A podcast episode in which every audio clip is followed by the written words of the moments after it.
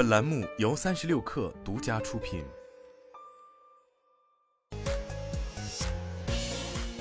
网罗新商业领域全天最热消息，欢迎收听快讯不联播，我是金盛。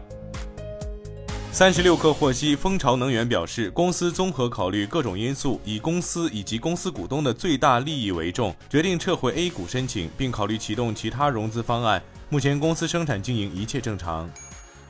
中国工业互联网研究院发布的《中国工业互联网产业经济发展白皮书（二零二三年）》显示，工业互联网产业规模持续稳定增长。预计二零二三年中国工业互联网产业增加值贡献规模将达到四点六九万亿元。预计二零二三年工业互联网带动一二三产业的增加值规模将分别达到零点零六万亿元、二点二九万亿元、二点三四万亿元。工业互联网核心产业将达到一点三五万亿元。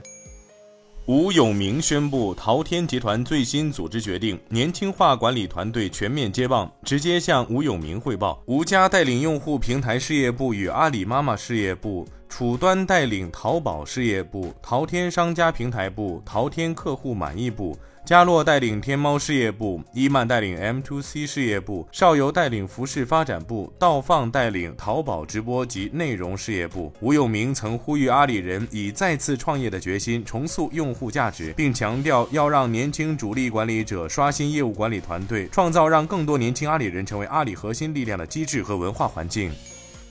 据澎湃新闻，国家新闻出版署发布了《网络游戏管理办法》草案征求意见稿，引发热议。对此，中国音数协游戏工委内部人士表示，既然是征求意见稿，表明目前阶段各界均可畅所欲言，以使其切实可行更为完善。三十六氪获悉，意见稿拟规定限制游戏过度使用和高额消费，网络游戏不得设置每日登录、首次充值、连续充值等诱导性奖励。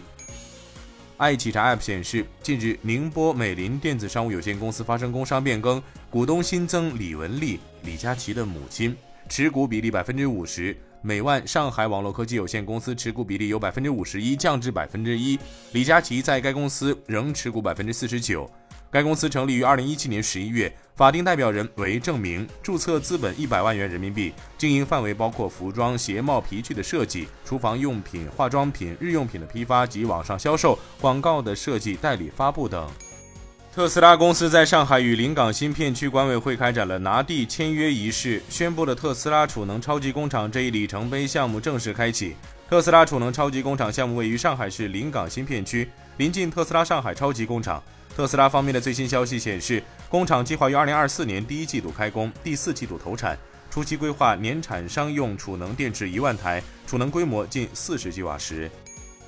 印度仿制药公司 Lupin 子公司 Larsa 宣布已与赛诺菲签署资产购买协议，购买其在欧洲和加拿大的一系列具有增值效应的成熟产品。